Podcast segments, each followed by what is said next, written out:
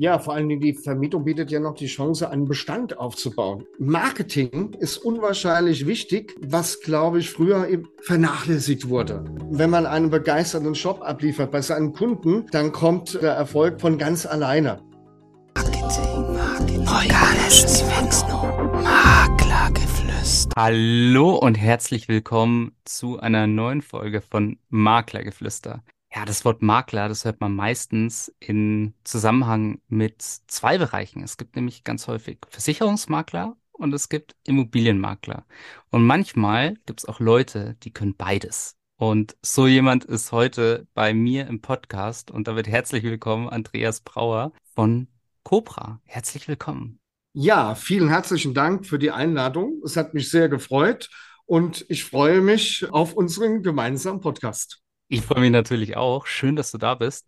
Ich glaube, eine große Frage, die sich die meisten Menschen natürlich stellen, so als allererstes, wenn sie dich sehen, was du machst, weil ihr macht ja super viel. Und äh, bei mir war es auch so, dass ich mich da als allererstes dafür interessiert habe.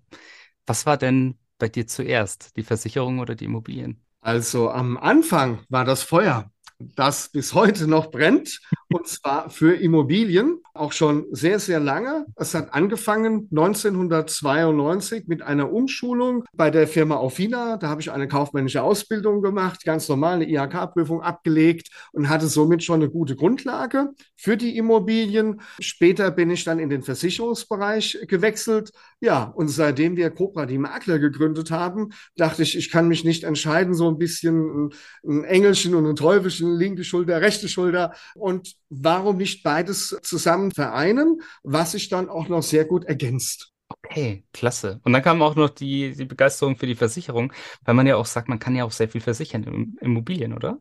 Genau, fängt an über die Wohngebäudeversicherung, ganz klar, das ist der Klassiker. Das spreche ich schon meistens bei dem Notartermin an oder habe sogar schon das passende Angebot dabei, in der Regel mit besseren Leistungen. Ja, das Preisschild hänge ich jetzt nicht so hoch. Wichtig ist bei Wohngebäude immer der Umfang. Das muss einfach passen. Über die sogenannte Risikolebensversicherung, um die Kaufsumme für die Käufer abzusichern. Da gibt es sehr viele Möglichkeiten. Schön. Also so auf den zweiten Blick sieht man tatsächlich, da gibt es ganz, ganz viel, was man gemeinsam machen ja, kann. Ne? Genau. Und wie ist so generell die Geschichte? Du hast jetzt schon gesagt, du hast eine Ausbildung gemacht und dann kam als allererstes das Feuer, die Begeisterung für die Ja. Immobilien. Was war denn so dein erster Berührungspunkt mit Immobilien? Wann ist so dieses Feuer entstanden für Immobilien? Im Prinzip sogar noch früher. Also ich bin aufgewachsen bei Großeltern, die hatten eine Baufirma. Ich musste eine handwerkliche Lehre machen. Was heißt musste? Ich wollte dann auch. Ich habe eine Maurerlehre hinter mir. Äh, Wir haben natürlich auch Einfamilienhäuser erstellt, erbaut und da war eigentlich schon so die Flamme so ein bisschen am Lodern. Und mit der Umschulung dann bei Aufina konnte ich das praktische Wissen dann auch äh, umsetzen im Verkauf. Angefangen hat es da natürlich mit der Vermietung. Während der Ausbildung durften wir schon die Vermietung begleiten und später war ich dann im Verkauf auch dann als Vertriebsleiter tätig und es hat unwahrscheinlich viel Spaß gemacht. Und dann hast du irgendwann entschieden, okay, jetzt gründe ich selber. Das kam eher aus dem Versicherungsbereich, wie ich ja Mhm. eingangs bereits erwähnt hatte. Ich habe Mhm. dann die Branche gewechselt, war dann als Versicherungsvermittler tätig, allerdings als sogenannter gebundener Versicherungsvermittler. Fachlich heißt das in der Ausschließlichkeit. Ich darf nur für einen Anbieter tätig sein und Mhm. stehe formjuristisch auf der Seite des Versicherers und muss dessen Interessen vertreten. Dieser Versicherer wurde von einem anderen Versicherer dann übernommen und dann dachte ich mir, das passiert hier nie wieder. Da kam die Idee, zusammen mit einem Geschäftspartner die Cobra, Kotlewski und Brauer zu gründen. Da kommt auch der Ah, Cobra her, genau. Und da konnten wir beide Bereiche äh, vereinen. Ja. Das Wichtigste war uns dabei, frei zu sein. Die Freiheit war das Hauptmotiv, ein Maklerunternehmen zu gründen. Und natürlich die Interessen der Kunden zu vertreten und nicht die eines Versicherers oder eines Konzerns. stimmt, da ist man dann auch deutlich individueller unterwegs und kann auch deutlich besser oder zumindest individueller helfen. Ne? Ja, individueller auf jeden Fall. Ja.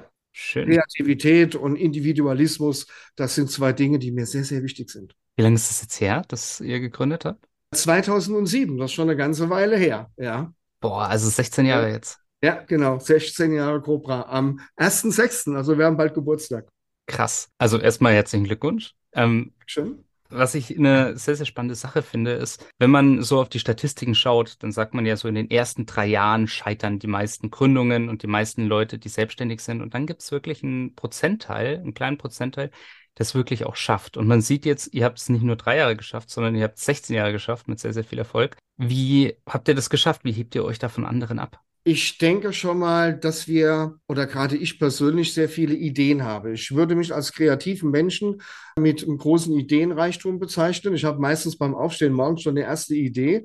Die muss ich mir dann immer gleich aufschreiben, damit ich die nicht vergesse. Dann gehe ich ins Büro und dann wird es immer umgesetzt. Also das Thema Marketing ist unwahrscheinlich wichtig, was, glaube ich, früher von vielen Vermittlerbetrieben vernachlässigt wurde. Ja. Wir setzen dabei auf ein hybrides Marketing und zwar angefangen über das normale klassische Empfehlungsgeschäft, wie man es natürlich kennt, über eine regelmäßige Präsenz in den sozialen Medien. Und ich mhm. glaube, das wird in Zukunft immer wichtiger werden. Okay. Und was denkst du, hemmt vielleicht auch andere, dass sie sagen, oh Gott, ich mag nicht so gerne in die sozialen Medien reingehen, so wie ihr das macht? Ich muss zugeben, am Anfang war ich auch sehr gehemmt. Man hat natürlich Angst vor vielleicht negativen Reaktionen, negative Kommentare. Die haben wir eigentlich so gut wie nie bekommen. Deswegen mhm. hat sich die Frage da nicht mehr gestellt. Wir haben dann festgestellt, dass die Resonanz fast ausschließlich positiv war. Und wir haben über die sozialen Medien immer mehr Kunden gewonnen, in beiden Bereichen übrigens. Das gilt für Versicherungen genauso wie für Immobilien. Hm, spannend, weil ich meine, es gibt ja super viele Leute, die halt auch sagen, ich will jetzt in den sozialen Medien aktiv sein und die posten dann und machen Stories und sind auf Instagram, auf LinkedIn aktiv. Was war so bei euch, das dann aus deiner Sicht wirklich auch den Erfolg gebracht hat, dass vielleicht Kunden sich auch an euch gewendet haben über diese Plattform? Ich denke, es ist erst in erster Linie die Regelmäßigkeit, ja. Mhm. Wer nicht wirbt, der stirbt. Das ist das, was mein ehemaliger Chef mir mal vor über 30 Jahren beigebracht hat. Äh, Produkte werden ja auch stetig beworben, obwohl sie schon erfolgreich am Markt sind. Was ich oft sehe bei Kollegen, da wird mal ein Post gemacht, da wird mal was abgesetzt und dann vier, fünf, sechs Wochen gar nichts mehr. Und dann mhm. kommt wieder mal was. Das ist ähnlich wie bei einer Anzeigenschaltung. Ich komme noch aus einer Zeit, ich kenne noch die Printanzeigen im, in der Tageszeitung von den Immobilien und wenn man dann ein, zweimal reingeht, dann hat man keine Präsenz. Man muss immer wieder präsent sein. Also wir versuchen tatsächlich jeden Tag zu posten auf Facebook und oder Instagram, entweder in Form von Post oder von einer Story. Und wir, wenn man sich unsere Feeds anschaut, versuchen da auch sehr abwechslungsreich zu sein. Also mhm. nicht immer dasselbe. Sehr viel Persönliches, auch mit Bildern von uns, damit die Leute wissen, mit wem haben sie es zu tun. Und äh, dann wird auch mal Content gepostet, mal was Fachliches, mal hinter den Kulissen, mal ein Reel, mal ein Video. Ich glaube, es gibt nichts Schlimmeres, als wenn immer stetig dasselbe gepostet wird. Regelmäßigkeit, Kreativität und unterschiedlicher Content und sich abheben von anderen, vielleicht auch was anderes machen. Ja, ich, ich finde das nämlich total spannend, weil es gibt nämlich ganz viele, und das habe ich erlebt, die ihre sozialen Medien so ein bisschen als eine Erweiterung von der eigenen Website sehen. Und dann werden die, ähm, die Häuser gepostet und dann wird da vielleicht irgendwie sold oder ähm, was gerade im Angebot ist gepostet. Und ich glaube, die sozialen Medien, so, ich meine, wir machen ja auch viel damit, offensichtlich, wie jetzt auch gerade, aber ich glaube, die sozialen Medien sind sicherlich halt auch ein Teil, um so eine emotionale Bindung herzustellen. Und das hast du ja schon wunderbar gerade gesagt, dass ihr dadurch, dass ihr hinter die Kulissen blicken lasst, dass ihr auch Content macht, dass der sich auch abwechselnd, dass ihr vielleicht auch die Leute mal in den Alltag mitnimmt, da, da lernt man euch kennen und baut Vertrauen auf. Hat man, hast du auch das Gefühl, dass das vielleicht auch so ein, so ein Punkt ist, der bei euch da mitspielt? Ja, definitiv. Und natürlich auch, dass wir teilweise einen anderen Auftritt haben. Ich formuliere es mal so. Wir haben einen sehr eigenen Auftritt. Ja, fängt an bei der Website. Hm. Die meisten Kunden schauen schon immer auch nach den Kontakten. Man sieht es auch in den Zugriffszahlen. Die gucken schon mal auf die Website. Auch bei Immobilienmessen, zum Beispiel vom IVD letztes Jahr in Bochum, kommen die Werbeagenturen und sagen, hier, wir wollen mal einen Blick gerne auf deine Website werfen. Wir wollen da was verbessern und wir können helfen. Und dann sage ich, okay, dann gebe ich eine Visitenkarte mit dem QR-Code drauf und dann denke ich, schau mal, ja, wie du das findest. Und dann, oh wow, das ist ja ganz anders. Das ist der Satz, den ich immer wieder höre. Oh, gar nicht so typisch wie ein Immobilienmakler. Man muss bei uns erstmal Häuser, das ist der Klassiker. Verkauf, Einfamilienhaus, Eigentumswohnung, das muss man erstmal suchen. Sondern zuerst kommt ein ganz anderes Intro, eine ganz andere Persönlichkeit Und wir unterscheiden uns auch zum Beispiel schon allein in den Farben, die wir gewählt haben. Mhm. Wir haben unser Marketing auch umgestellt. Klar, wir waren auch mal blau, also nicht betrunken, die Farbe blau und rot. Wir sind jetzt aber in organischen Farben angesiedelt mit angenehmen, natürlichen Grün und Braun oder Beige-Tönen. Mhm. Und das habe ich noch nie vorher so bei Finanzdienstleistern gesehen. Weil die meisten haben so diese Standardfarben oder, oder so die schrillen, ja. Da kenne ich zum Beispiel eine Firma, die haben so, so einen dunklen schwarzen Hintergrund und so rosa Farben. Das sieht dann eher aus wie so eine Mischung zwischen Beerdigungsinstitut und ja, Nailstudio oder sowas, ja. Um Klingt nach einem spannenden Unternehmen, ne? ja, jedem das seine, klar. Die, die Wege, die wir nach Rom führen, sind sehr unterschiedlich. Wir haben festgestellt, dass die Farben zu uns passen, weil wir auch in unserer Kleinstadt, wo wir lokal tätig sind, wir sind auch regional und überregional tätig, sind wir das erste nachhaltige Versicherungs- und Immobilienmaklerbüro. Cool, ja. Und ich glaube tatsächlich, das gibt einem auch die Möglichkeit, weil Immobilienmakler und Finanzdienstleister haben ja eine Sache gemeinsam. Es ist wahrscheinlich so im generellen Bevölkerungsblick wahrscheinlich nicht die Jobs, wo man sagt, okay, das sind die beliebtesten äh, Menschen. Aber gleichzeitig, wenn man dann dieses Label vielleicht auch ablegt und dann sagt, okay, das ist jetzt nicht der Immobilienmakler oder das ist jetzt nicht der Finanzdienstleister, sondern es ist der Andreas und der schaut so aus und der macht das auch den ganzen Tag, dann hat man da plötzlich einen ganz anderen Bezug, weil einfach so dieser, dieses Objekt weg ist und dann hat man plötzlich den Menschen. Und ich glaube, deswegen wird es auch immer wichtiger, dass man das macht. Also Ja. jetzt sehen wir schon allein durch euren Auftritt, das macht ihr ganz anderes als andere, auch die Vermarktung macht ihr anders als andere Menschen. Jetzt sehen wir den, den Blick natürlich, im Moment haben wir auch jetzt nicht so eine total einfache Zeit. Ich glaube, viele Leute machen sich Sorgen, das hören wir jetzt auch manchmal von unseren Kunden. Viele machen sich, äh, haben Angst, weil natürlich auch sich der Immobilienmarkt jetzt auch so ein bisschen verwandelt. Ich weiß tatsächlich nicht, wie es im Versicherungsmarkt ist, wie es da aussieht. Wie bereitet ihr euch jetzt gerade auf diese stürmische Zeit vor? Oder wie agiert ihr?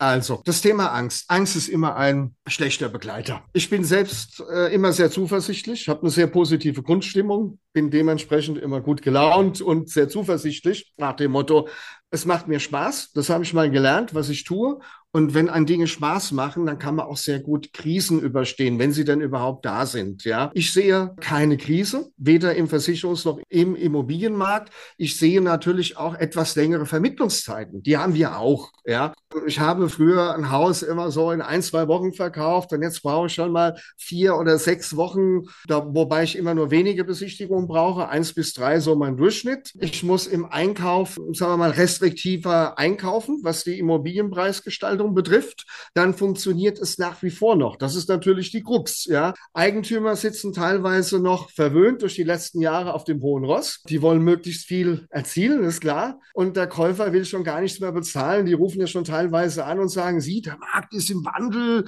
Wir bieten nur noch äh, 100.000 weniger. Und da muss man gucken, dass man da die Mitte oder ein ausgewogenes Verhältnis findet und den passenden Preis. Das ist ein Punkt. Der, der andere Punkt ist die Vermarktung. Vielleicht haben wir auch einen Wettbewerbsvorteil. Zumindest regional haben wir den, weil wir etwas anders machen. Wir arbeiten regional, lokal vor Ort mit der Innenprovision Hm. dem sogenannten Bestellerprinzip, wie man es aus der Vermietung kennt. Und die Baufinanzierer lieben es. Der Käufer braucht hier etwas weniger ähm, Eigenkapital aufzuwenden. Finanzierungszusagen gehen bei uns noch relativ rasch. Und auch unser Finanzierer sagt immer, Gott sei Dank habt ihr die Innenprovision. Das ist schon ein Vorteil in der jetzigen Zeit.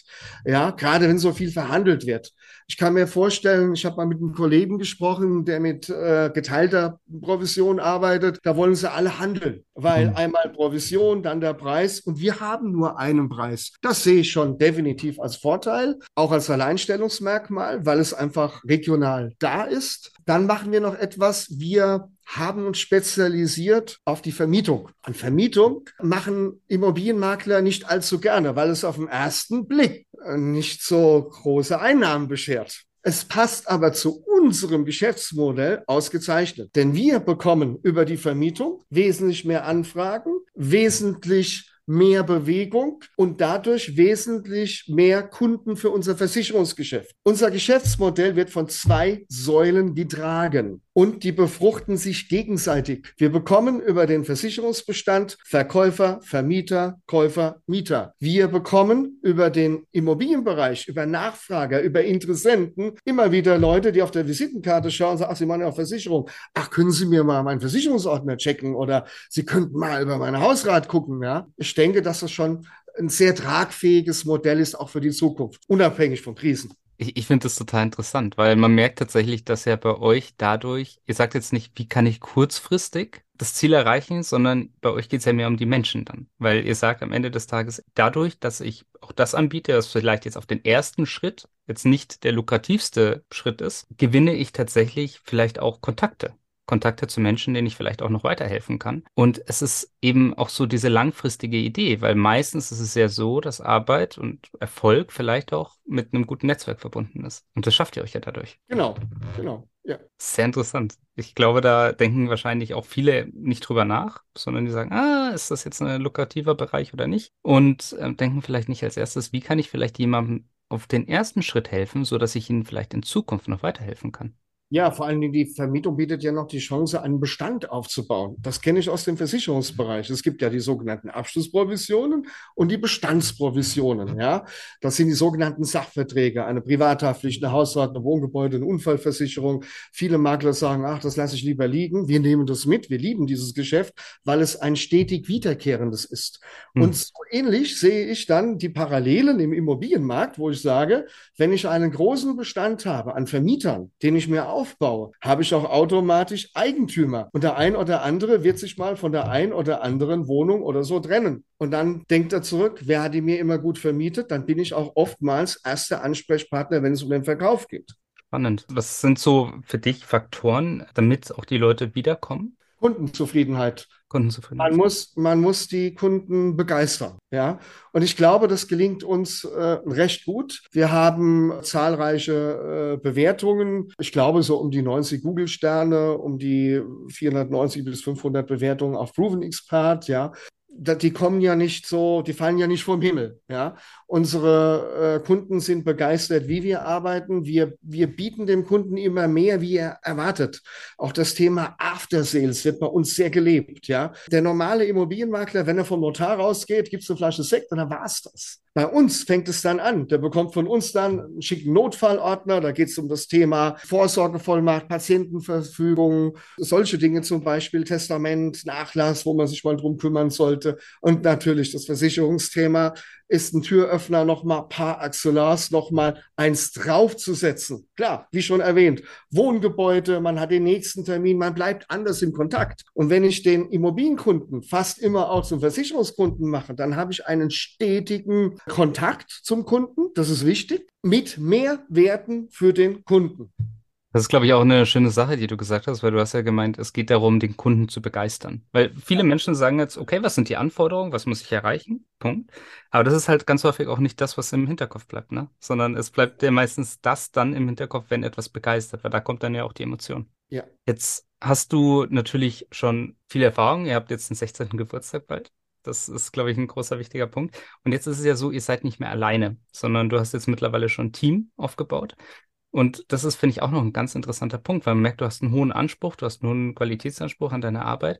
Wie schaffst du das, dass auch die Leute in deinem Team sich daran halten? Indem man es ganz einfach mit einem Satz eigentlich beantwortet, indem man es vorlebt. Meine Mitarbeiterinnen bekommen das ja mit, dass die Auftraggeber und die Kunden begeistert sind in der Art, durch meine eigene Begeisterung. Das ist ansteckend, ja.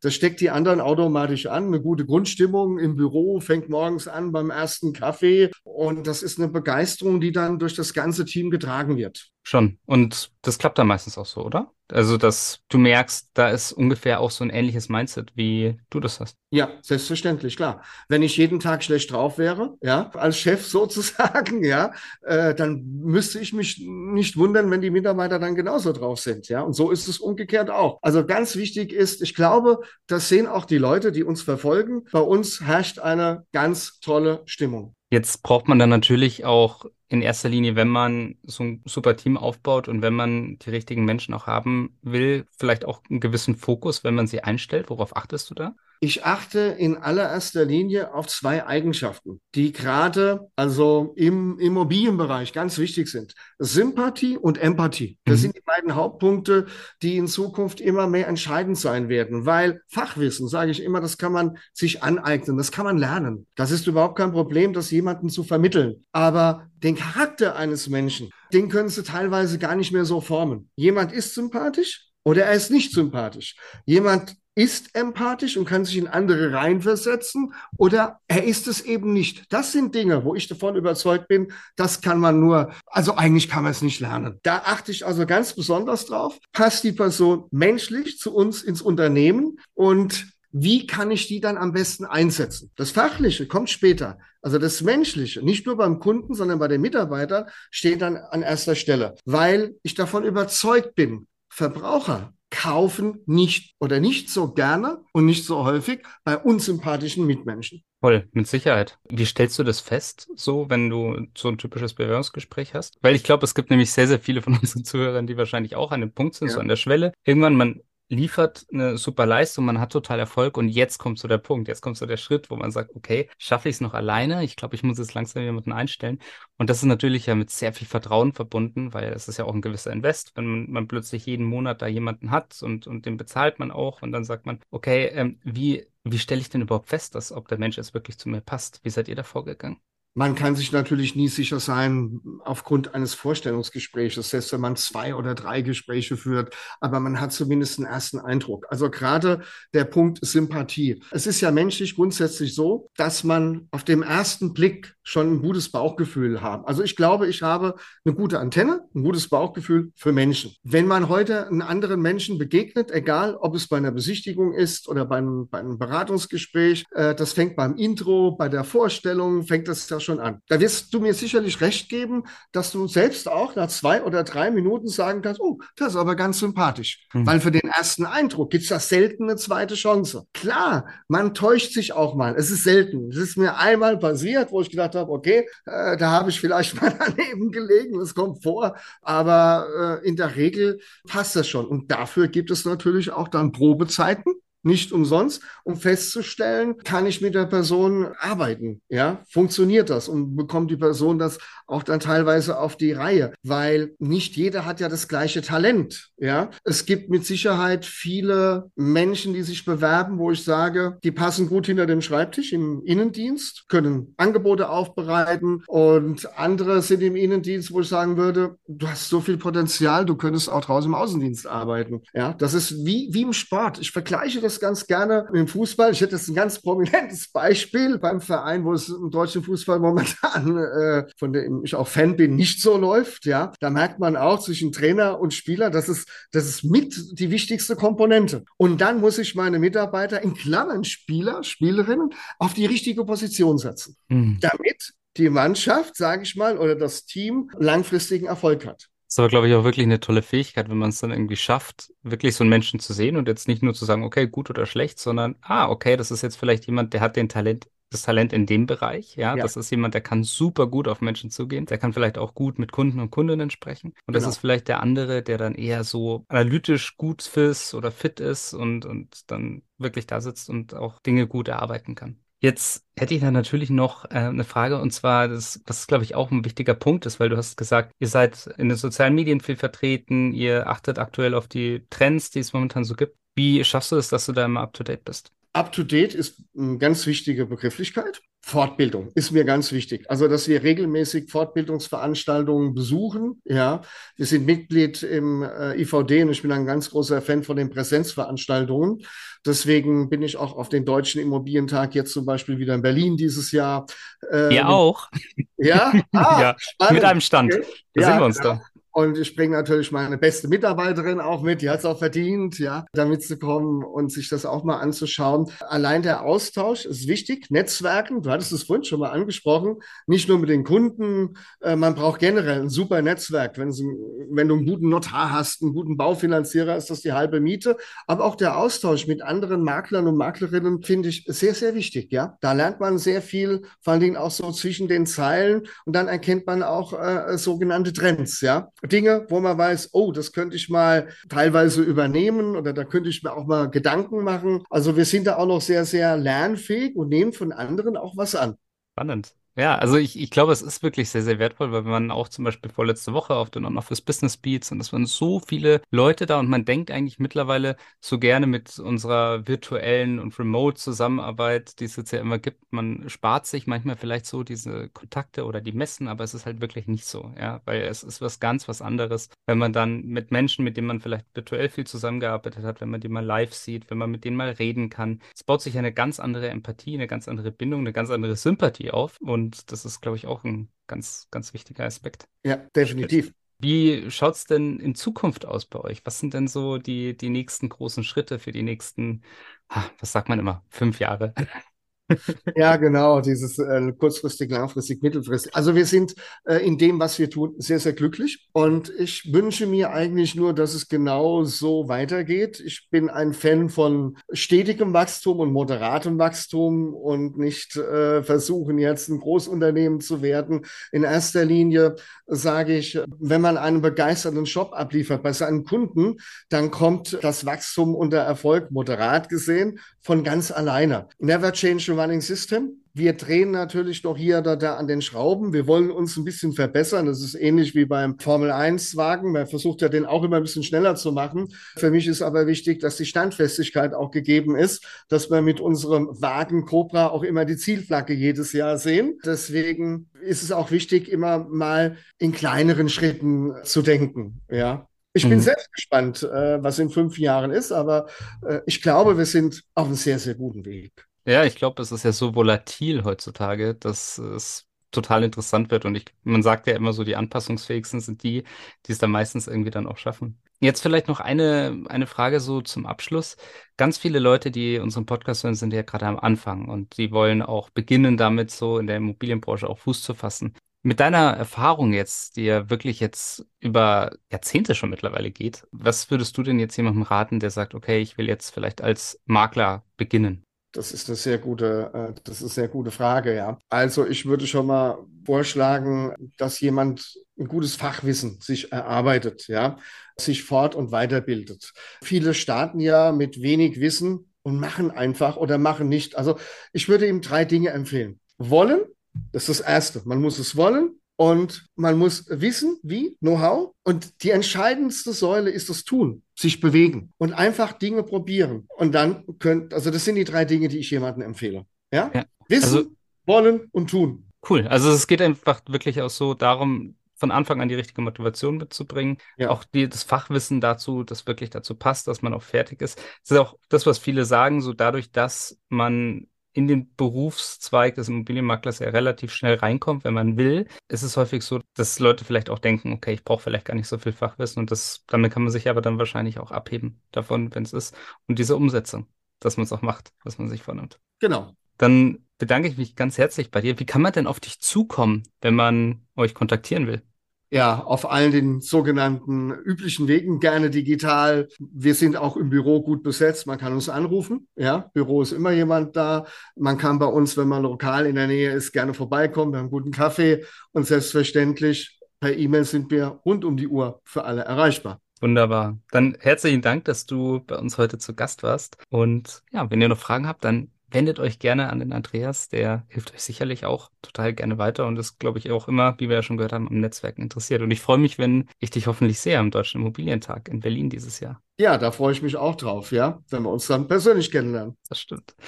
Schön. Und wenn dir jetzt der Podcast gefallen hat, dann lass uns doch gerne ein Abo da auf dem jeweiligen Netzwerk und auf der jeweiligen Plattform. Und wir freuen uns natürlich auch über eine gute Bewertung. Ciao. Tschüss. Ciao. Maklergeflüster ist ein Podcast von McRundris. Wenn ihr jetzt also sagt, euch hat der Podcast gefallen und ihr wollt den weiterhin unterstützen, dann könnt ihr das zum einen natürlich mit einem kostenlosen Abo tun. Zum anderen könnt ihr das aber auch machen, indem ihr eins von den tollen Produkten von McGrundriss kauft. Wenn ihr jetzt also sagt, ihr braucht gerade für eine Immobilie ein Grundriss oder ihr braucht eine 360-Grad-Tour oder ihr braucht eine Innenvisualisierung oder eine Außenvisualisierung, dann geht jetzt doch einfach mal auf mcgrunderis.de, schaut euch mal um, was es da so für Produkte gibt und vielleicht findet ihr ja das Richtige für euch. Viel Spaß dabei.